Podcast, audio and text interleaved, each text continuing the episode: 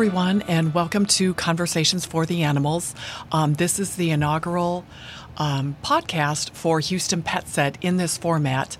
We've kind of been doing these informally, but decided to formalize this um, today and going forward. So I'm Tina Lundquist Faust, co president of Houston Pet Set, along with Tama Lundquist, also co president of Houston Pet Set, and I am Mark Solano, and I am not the co president of Houston Pet Set. or a twin. Or a twin. but, Mark, who are you? Uh, my name is Mark Solano. I work for a firm called Outreach Strategist, uh, Public Affairs uh, Outreach Strategist, and I'm really happy to be here today. Uh, just working with Tina and Tama for the past now three years. Mm-hmm. Wow. Uh, and so I was very honored to for, to get the call to come down and do the first inaugural podcast. So thank you so much. Yes, thank you for being here. And we're really excited about this. We feel like there are so many topics in animal welfare that can be discussed. I mean, it is on some fronts it looks like a, a simple um, subject, but it really isn't. It's, it's as complicated as any um, kind of social topic. And so we wanted to, through these podcasts, kind of dissect what animal welfare looks like in Houston.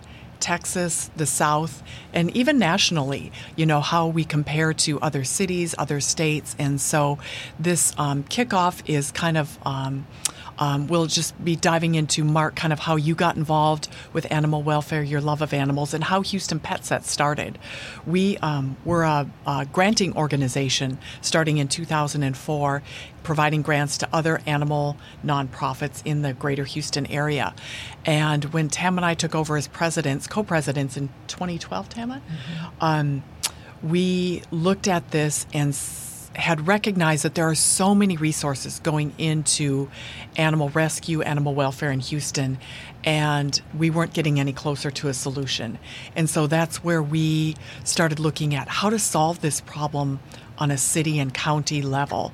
Um, because when you look at Houston, it's different than a lot of cities. It's it's much worse, and so we feel like if we can solve it here, we can take our model and solve it anywhere.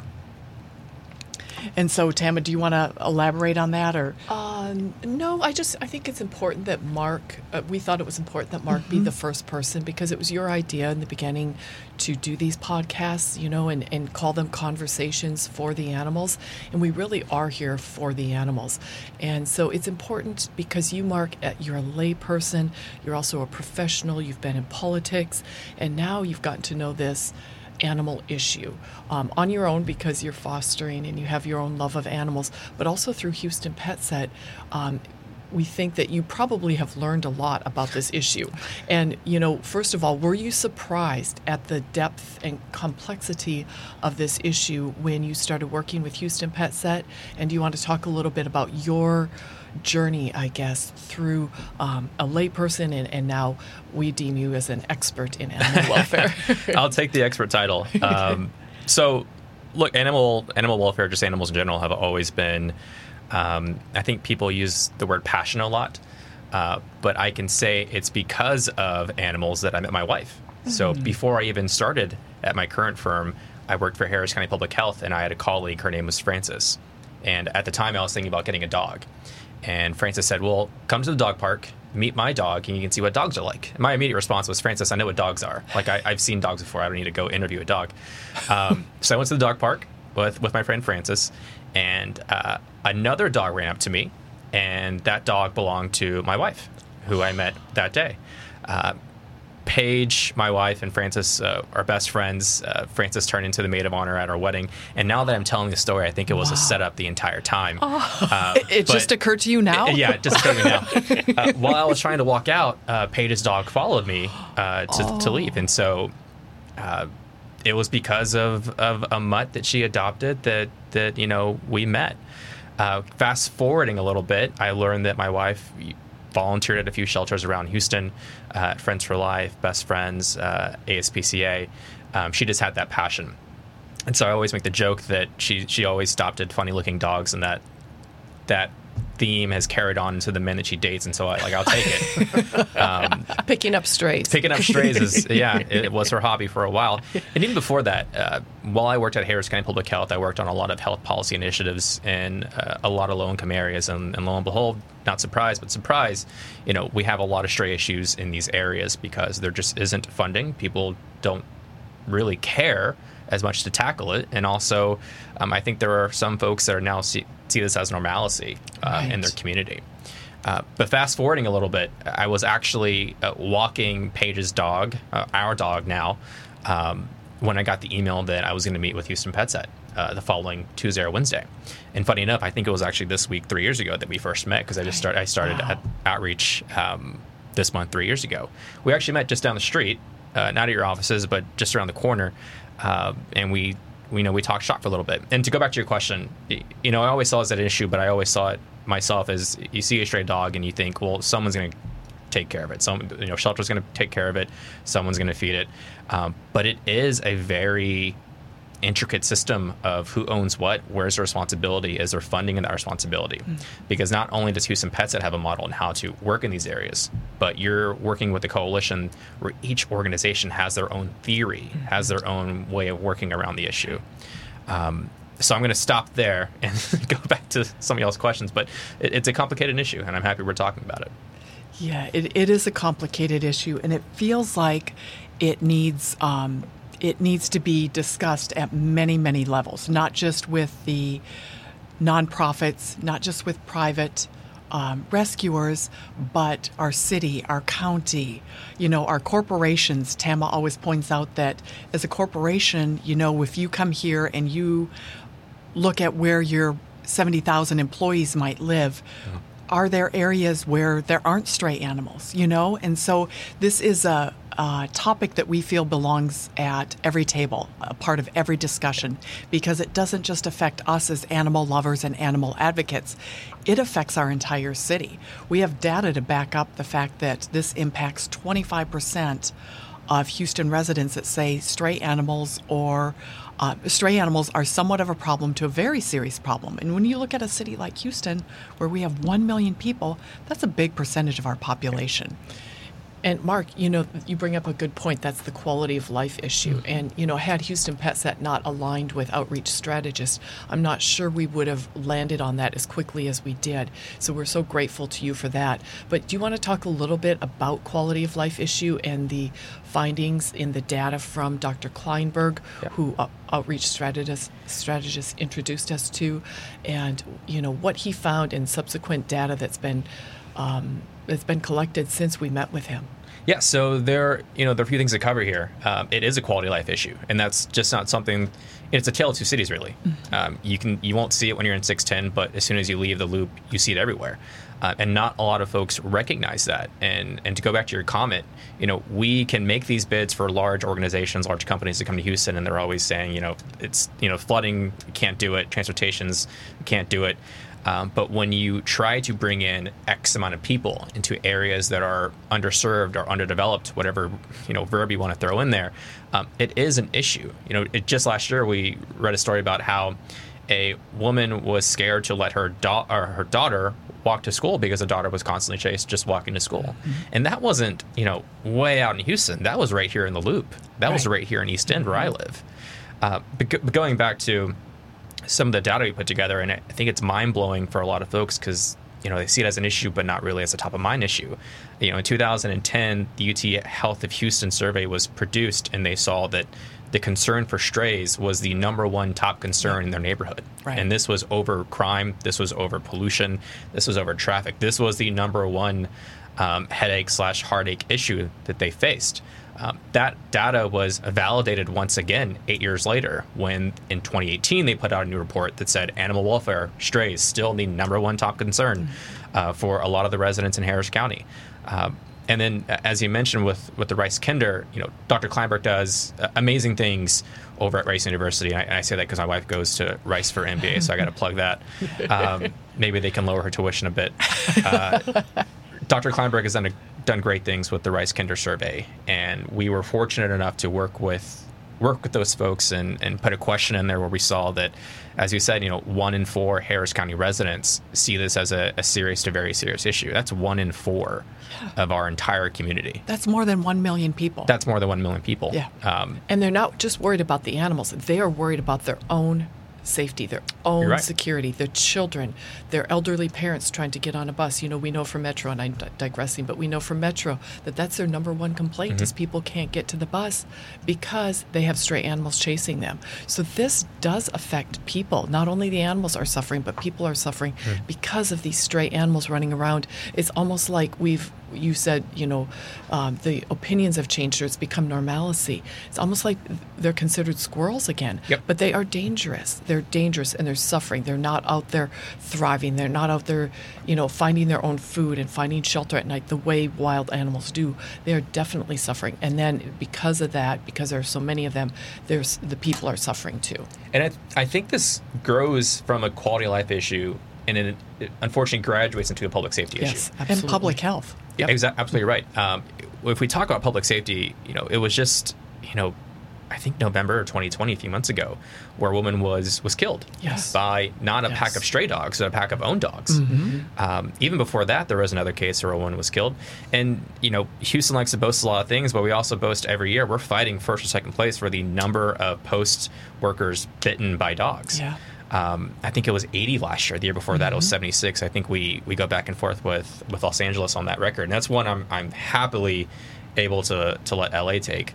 Um, but it goes from a quality of life issue to a public safety issue, and then goes to a public health issue. Right. Uh, because because we just see so many strays, and I think that a lot of it as my opinion was, you know, someone's going to take care of it. Yeah. But you never think about who that someone is. Mm-hmm. You always assume it's going to be the government entity, but you don't realize that there are a lot of organizations just within the Houston PetSet Coalition with y'all's work that, you know, go out there every day. They are in the trenches every day. They're running running on shoestring budgets to try to uh, bring in cats or dogs so they can take them to the shelter. And then when they get to the shelter, they say, "Oh, we're out of room. We can't. Yeah, right. We can't take your strays." And we know from our um, from our data that we collect from the rescue groups that our 70 plus organizations spend over 70 million every year just to manage this problem and just barely manage it. I mean, we're not even managing it. You know, we're we're we're just taking the low-hanging fruit basically.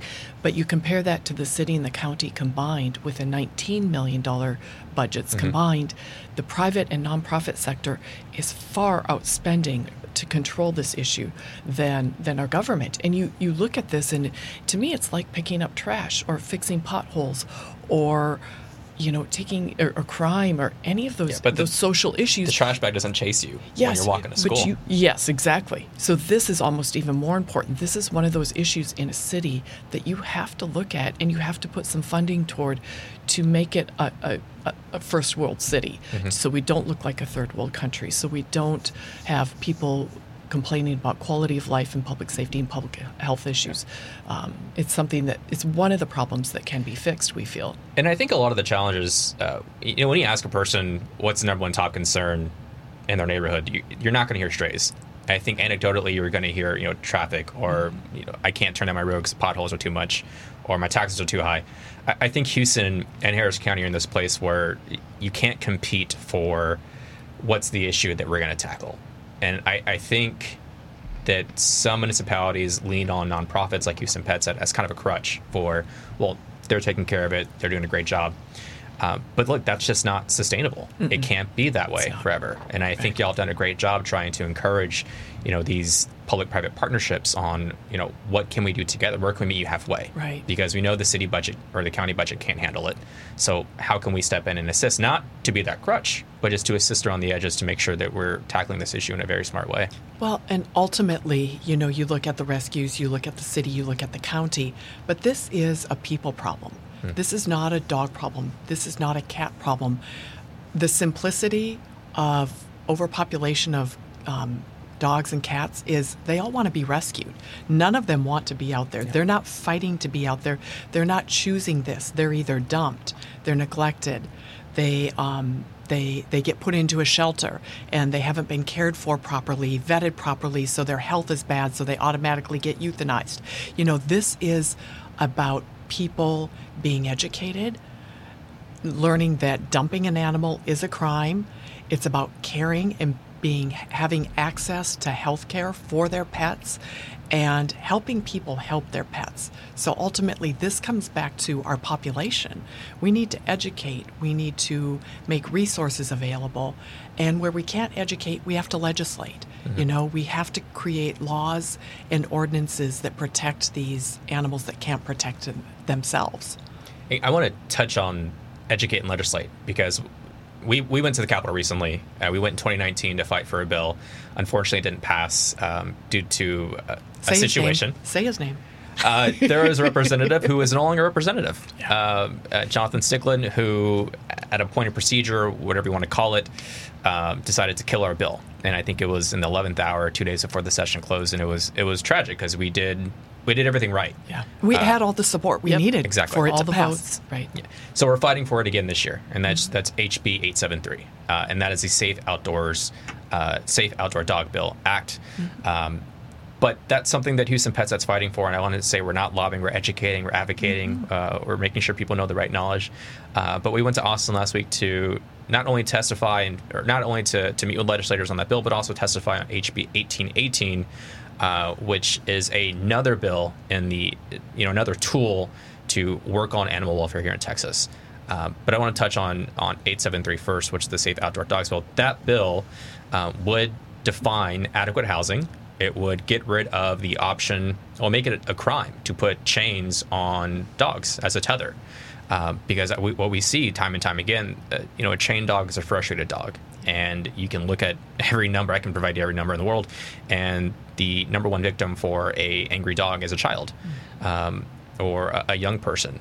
Um, additionally, and as we've seen in the past few weeks here in Texas uh, during our, our winter storm, we received roughly what 4,000, 5,000 phone calls from folks saying Five, there's a, 5,000 in the system. Crashed, there's a dog yeah. outside. Someone mm-hmm. please take care of it. Mm-hmm. And the issue was that that ironically law enforcement were handcuffed on what right. they could do because at the as the current law states, there's a, a, a point period they have to wait before they can issue a citation or do anything do anything about it.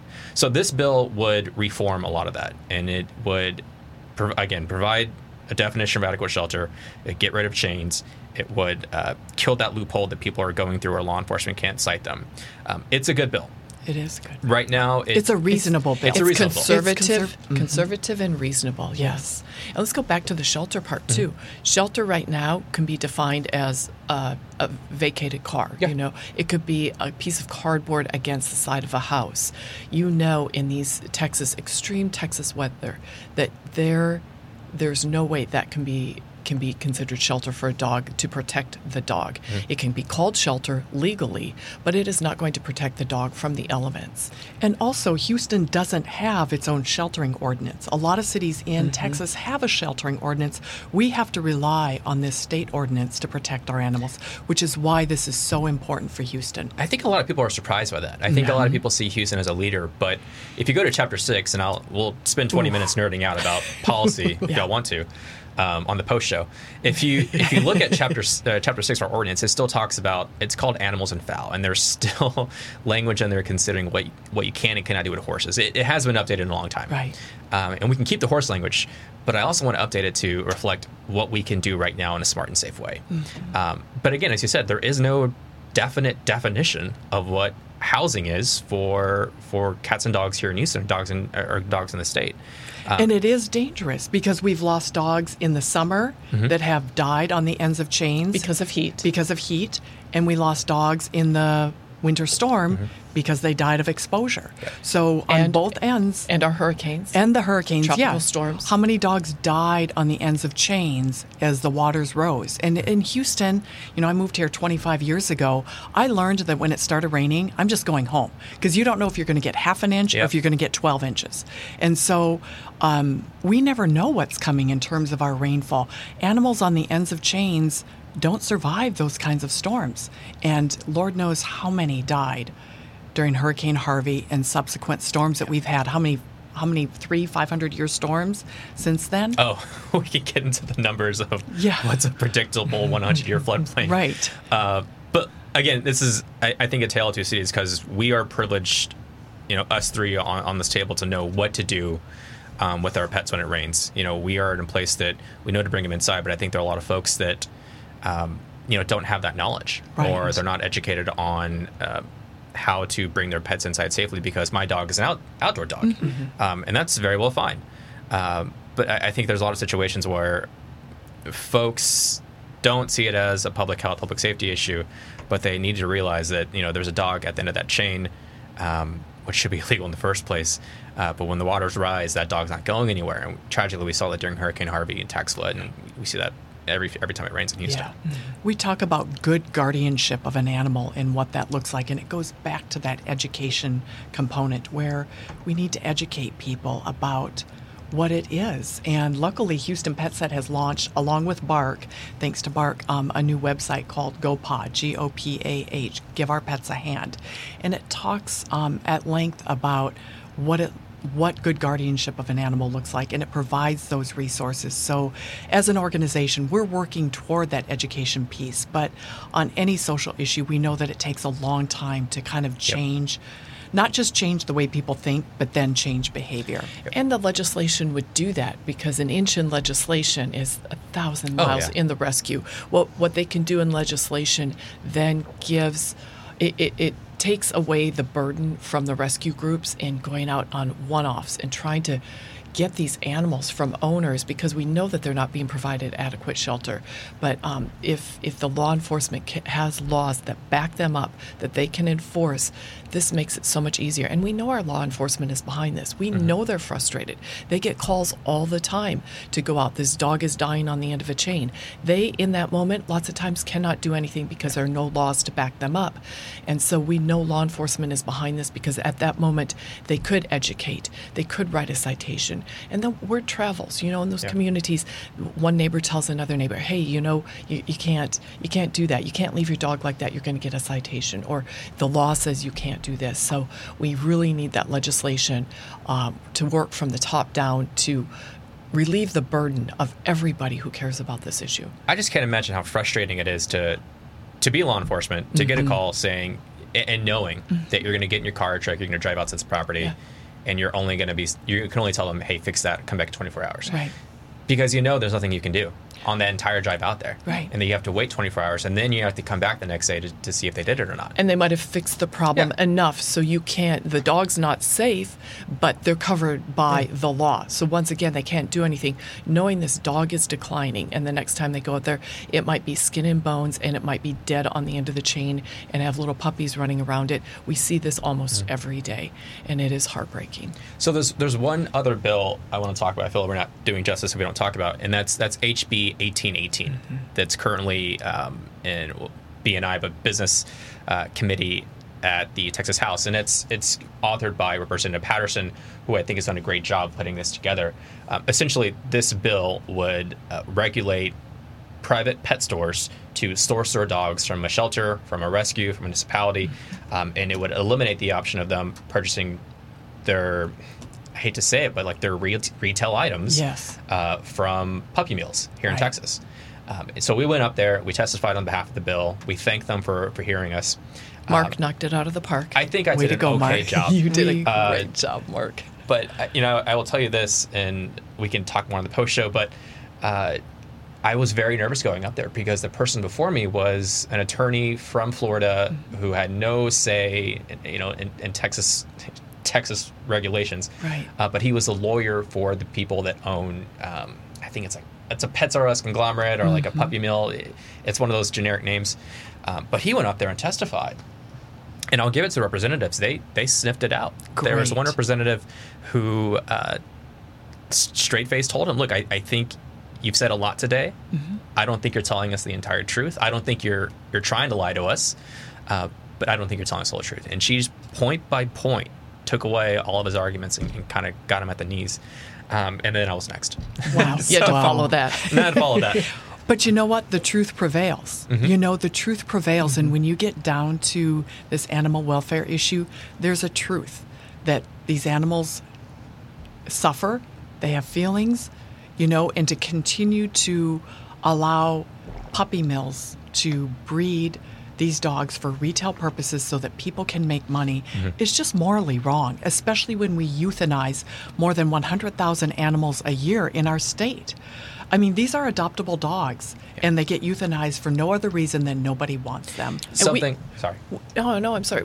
We uh, domesticated them. Yeah. We domestic. We, it, it's on us. You know, we kind of owe them a little bit. Had we just left them out doing their own things, like the squirrels, they'd be fine. But we domesticated them, so we have this moral, this ethical, this responsibility to care for them now. Uh, something I want to touch on during the committee hearings. Uh, you know, we, we heard a lot of folks go up there and say, well, if you get rid of the option for pet stores to purchase from puppy mills, then you're just going to see outside folks coming in to sell their puppies, or you're going to see more online sales. Um, and w- you know, we had to combat that. We had to go up there and say, you know, there have been no increase of of puppy mill sales via online. And something we we talked about was we have seen an increase in Google searches for where do I get a cat or dog, but we also have seen people stay at home for the past year needing a companionship. Right. Um, we've seen Petco increase sales because I think more people are spending time with theirs. I know I am to the point where I think my smallest dog is getting abandonment issues if I leave the house for more than 20 minutes. She freaks out. Uh, but there's there's a lot of things we have to combat, and uh, and what I what I learned uh, working with y'all is that puppy mills selling to pet stores, you know, it's a game of of quantity. I mean, it's I hate to I hate to put it in such a archaic way, but it's it's an expiring item that's on the Right. shelf, and if it's not meeting the standards of X, Y, and Z, you know, as as Representative Patterson pointed out, at case in Tyler and in Arlington, you know, some of those dogs are are put down. And what people don't realize, they think that if they purchase a dog, that it's going to be healthier, Mm. it's going to be a better dog, and they think that because they're paying for it, they're getting paying more for it, they're Yeah. getting better quality. It is not the case. There are so many dogs coming out of these puppy mills that have it sounds funny, but mental health issues, dogs that have to be put down for behavior. There are dogs that the hip dysplasia, the allergies, the skin, all these things that are wrong with these dogs because there's so much inbreeding. They're not cared for early on. They're um, taken away from their mother way too early, and so they don't learn proper dog behavior and they flounder their whole lives. They don't know how to be a dog. So th- there's no truth whatsoever. There are good breeders. There mm-hmm. are. There Yes, are a few sure. good breeders, and mm-hmm. we're not completely against breeding. We're just against this breeding for a profit, just Yep. overbreeding. Because- overbreeding, because that's where you get into trouble. And so many of those dogs wind up in the shelters, which is why we have 25% of the animals that go through the shelter system are purebreds. Yep. Most of those came from puppy mills because people thought that they were buying a quality animal. It's sick, it wasn't well, it had mental health issues, wound up in the shelter. It's predatory. It I- is. because you know, as we learned last week when we we're we're testifying, um, if if I buy a dog from a puppy mill or if I buy a dog from a pet store that sells them in the windows, um, once I purchase that, you know, it's mine. If it's sick, I can try to go back, but they're going to go. No, it's like a car. You drove it off the lot, Right. it loses a percentage of its value. Right. Um, additionally, to to see the predatory lending that happens because you're leasing pets essentially. yeah. If you can't buy this five thousand dollar, um, you know, purebred Pomeranian. pet, Yeah. you're now leasing it for four to five thousand dollars. And you know we've saw the interest rates. I think it was like twelve dollars a day for for some of these dogs. Um, and on that note of, of purebred, uh, it was a couple of Thanksgivings ago, and we we drove to my family's house uh, on my wife's side, and she said, "Okay, I don't want you to make a comment, but so and so just bought." A dog. It's a hunting dog. They paid, I think, like twelve thousand dollars for it. And I go, you can get like twelve thousand dogs from you know Uh-huh, Harris yeah. County. They'll just give you one if you just park there for a, lo- long enough. Um, and she goes, "Well, don't say anything. They they pay like twelve grand for it, and I think they're paying like another ten thousand to." And Mark, you always it." hold your tongue. I do my best. uh, but I, I went up there, I met the dog, and we brought our dogs, and you know, they, I think they've invested, spent, wasted, you know, twenty thousand dollars, but their dog still goes to the bathroom inside, and my dog's a mutt, and she knows to go outside Mm-hmm. Yeah. for her business. Uh, it's just funny that like. For ten grand, I I train my dog. You know, give me ten grand. I can train your dog to go outside and Oh, you know, go use the restroom outside. As you said, you could get 10,000 of those. You Yeah. can literally drive through certain parts of our, our city and pick up, honestly, Mm-hmm. Tens of thousands. Y'all do of, that we every all day. do. We I think everyone in this room now has. I, I know I have Little Red Leash uh, in my, my back seat because we picked up one off Jensen Drive, named it Jensen, and now now it's on my my parents' house. And you know, since since these storms, Hurricane Harvey, the subsequent uh, tropical storms, and then um, the winter storm uh, a few weeks ago, which was horrendous, and so many people suffered, and we think about them too. But I have noticed more strays in my neighborhood in areas where people where we usually don't talk about it in in the inner loop because we don't have the problem as badly. But I've been seeing more dogs. I tried to rescue one off of Richmond the other day. Uh, me and about two or three other people chasing, weaving in and out of traffic, um, trying to get this dog, and she was scared. She had been on the road a long time, you could tell, and and there was no way in catching her. We need a professional like Jill um, with her leash and her roping skills, even though Her she's even though she's from the the east, the northeast, she uh, is quite the roper. But um, you know, we're seeing more of these dogs, and the problem is getting worse and not better. So. Um, it's it's it's something that our city needs to look at. If we're looking at economic development, growing um, businesses here, growing the city, becoming a, a first class city in this world, we can't have this issue and and and be able to carry that title. So one thing I'm very thankful for is that I, I think I think the city leadership and county leadership know it's an issue, and we've worked really hard Yes. to Yep. identify it as an issue, and not just as a I hate saying it like flavor of the month type of issue where you you know you wear your ribbon for the day and you go lobby or something. Um, and we know that there are great people at Harris County, at City of Houston, that care about these issues. I mean, right now we're trying to form partnerships with them, as you mentioned, with the Give Our Pets a Hand resource, um, and they're open to it. Right. And I really, that's that's half the battle is showing up and shaking the hand because Yeah. you know I hear from colleagues in other other places where like they just don't want to hear it. They don't want to recognize it as an issue, so they're not going to tackle it. Uh, but the city of the county, they know it's an issue. I mean, Right. Our most immediate mayor, Mayor Parker, you know, she was well known for being a foster foster foster failure, foster parent for adopting the dog after fostering it. Um, you know, she led on on building a new park facility. Uh, Harris County just passed a bond in 2018. Someone's going to correct me uh, to to expand the new shelter. So you know, Yeah.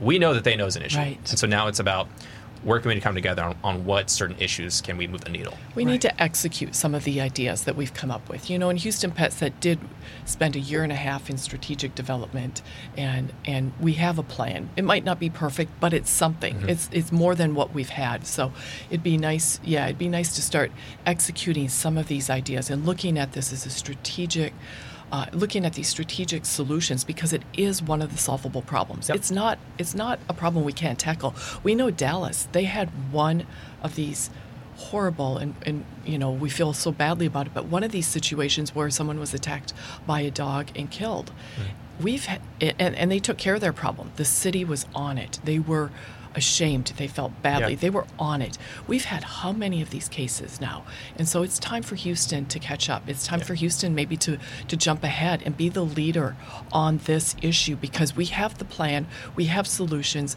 we have a model that can be taken to other cities too who might be suffering with this and and these are these are things that all work to solve this problem And there's an ROI. Yes. There's a return. It, it costs five hundred dollars approximately to for animal control to go out, pick up an animal, hold that animal for three days, euthanize it, dispose of its body. Uh, Why not spend those funds taking care of this problem in lieu of just Spay and neuter. spay and neuter, Yeah. um, transport, all the things that we can do to solve this in lieu of just sheltering and euthanizing. So that's that's an antiquated model, and as you said, Tama, we need to jump ahead. You know, these are precious, precious gifts. Look, So there are two things I want to touch on, Mm-hmm. um, and y'all y'all said it so brilliantly. Um, Dallas is ashamed, so they fixed it. I think it was like next week they were working on how they Mm-hmm. Can do this, and they, they brought in a bunch of organizations, did some stakeholder meetings, and they updated their their ordinances to reflect you know a better community. Um, additionally, San Antonio I think is also leading the way. Yes. Just last month, beginning of this year, uh, they banned pet stores from operating within their within their city and we know that because I ran into two or three of the pet store owners when I went to Austin last week. Um, they weren't happy, Right. Uh, but I think they're looking for new new markets. yeah. no they're looking for mark cancel claire I was wearing a mask, so I don't think they recognize me fully. Um, but Houston Pets has done a great job of, of I'm- I'm going to state it the wrong way, but it's kind of a, a list of resources, kind of a buffet of here's everything Houston PetSet can present to you for you know either. So if the city, if you want to do spay and neuter, we got a model for that. We have we have contributors that can make that happen. If y'all want to tackle on transport, we go to the shelter every week, every two weeks, and transport X amount of animals outside of of, of uh, our state. And I think as of last count, I think we're at 550, a little less than 550 for number of animals transported this year alone? Fi- oh, this year, This year? yeah, we're. Last year was um, I think last year was three, 2,200. three, almost three thousand. Yeah, I think we can all agree that it was a lot. it was a lot. it's more than fifty five hundred total since Okay. we started, and we're not a transport organization. That's not our. But you go out and find the part. Yeah, you go out and find the right people, and I Yeah. think that's what Houston PetSet presents to a lot of these or to a lot of municipalities. Um, what do you want to work on? Because we can figure it out. and We can make mm-hmm. it happen. Right. Yeah, Exactly. A good good way to put it, a buffet, mm-hmm. because they all all six pillars that we have mm-hmm. on our website, HoustonPetSet.org, all six pillars all lead to a solution. And and what else? The other thing we need is that collaboration. Then we can't do it alone. The city and county can't do it alone. Our rescue partners can't do it alone. They're Yep. exhausted. The people are exhausted, and um, they're getting hurt doing this. So it, it's collaboration, and it's as you said, pick pick.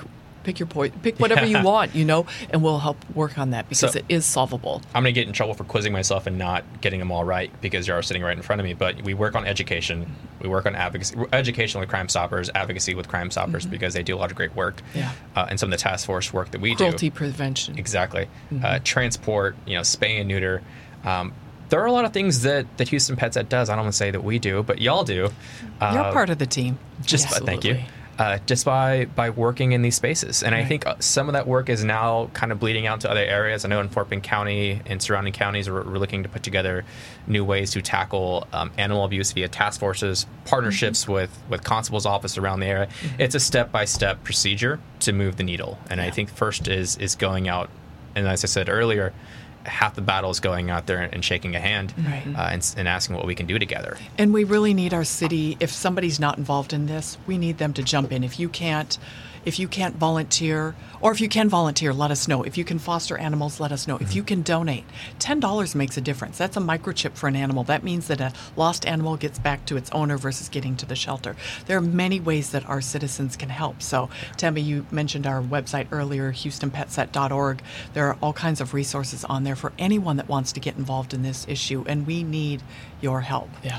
something I want to touch on that's it's kind of funny. Uh, so you, you mentioned that people can step in and, and work in these spaces, um, and it every little bit helps. Whether you're fostering, whether you're donating, contributing, volunteering, because you know that one or two days that you help foster an animal that changes the traje- trajectory for that animal's life Exactly. completely. Um, and I, I think I was on a call with y'all or, or late to a call with y'all, and my dog Lily was I think chewing up something, and I I got a little bit frustrated and I asked her like, "Don't you see I'm trying to save other animals so you can be in this house? Right. Like you need to be more thankful Right. for the things I'm doing for you." Oh, Mark, I For your- say that people. all the time. Oh, we'll be on a Zoom call, and I've, I'm all set up, and here comes the pit bull, all 60 pounds of him. boom, boom, boom, boom, boom, boom. Mommy's sitting down. Oh, it must be snuggle time. And I'll have to say to him, too, honey, I'm doing this for all of the other pit bulls, Yeah. hundreds of thousands like you who are on the streets getting shot at, getting hit by cars, getting taken as a bait dog. I can't hmm. imagine all of our dogs could have been a bait dog. They could have been a fight dog. They could have been taken by some some poor individual who has mental health issues and tortured. Those animals on the streets are so vulnerable. They can't say, I'm going to get on the bus, I'm going to call 911. None of them can do that. And I know we've got to wrap up. So, this, as Tina said, this issue, this topic is big. It's complex, but it's not so complex that it can't be fixed. And we're not going to tackle it one podcast. No, Uh, no. we're, can't gonna talk try. This about is yeah. multiple podcasts. We covered a lot of it. Yeah. Mark, we're so grateful to you. Thank you. Thank you for the work that you do. Thank you for going above and beyond. And um, we're happy to have you as a part of the team. And we're not going to stop. We are not going to stop until this issue is solved. So um, we're going to lock arms and continue to. Um, ride this until until we get to manageable populations. And thank you for making conversations for the animals important. Um, it's brilliant on your part, and it needs to be talked about. And what better way than to just put all of these issues out and take people from the community who know more than we do, um, and and start educating? Because as we know, we have to educate. You said it, and we, we can educate and market and change this whole this whole issue. Um, but you know, ed- it starts with education. It starts with community resources and legislation. So thank you, Mark, for helping us push that forward with these conversations for the animals. Well, animals. thank y'all for having me. Um, I know we can talk days about this because we already have before. Uh, but thank you all for having me, and, and I'm really excited to see this podcast take off and, and see what future conversations are had. Yay Thank you. for you. the animals. We'll have For you the back. animals. Thank you.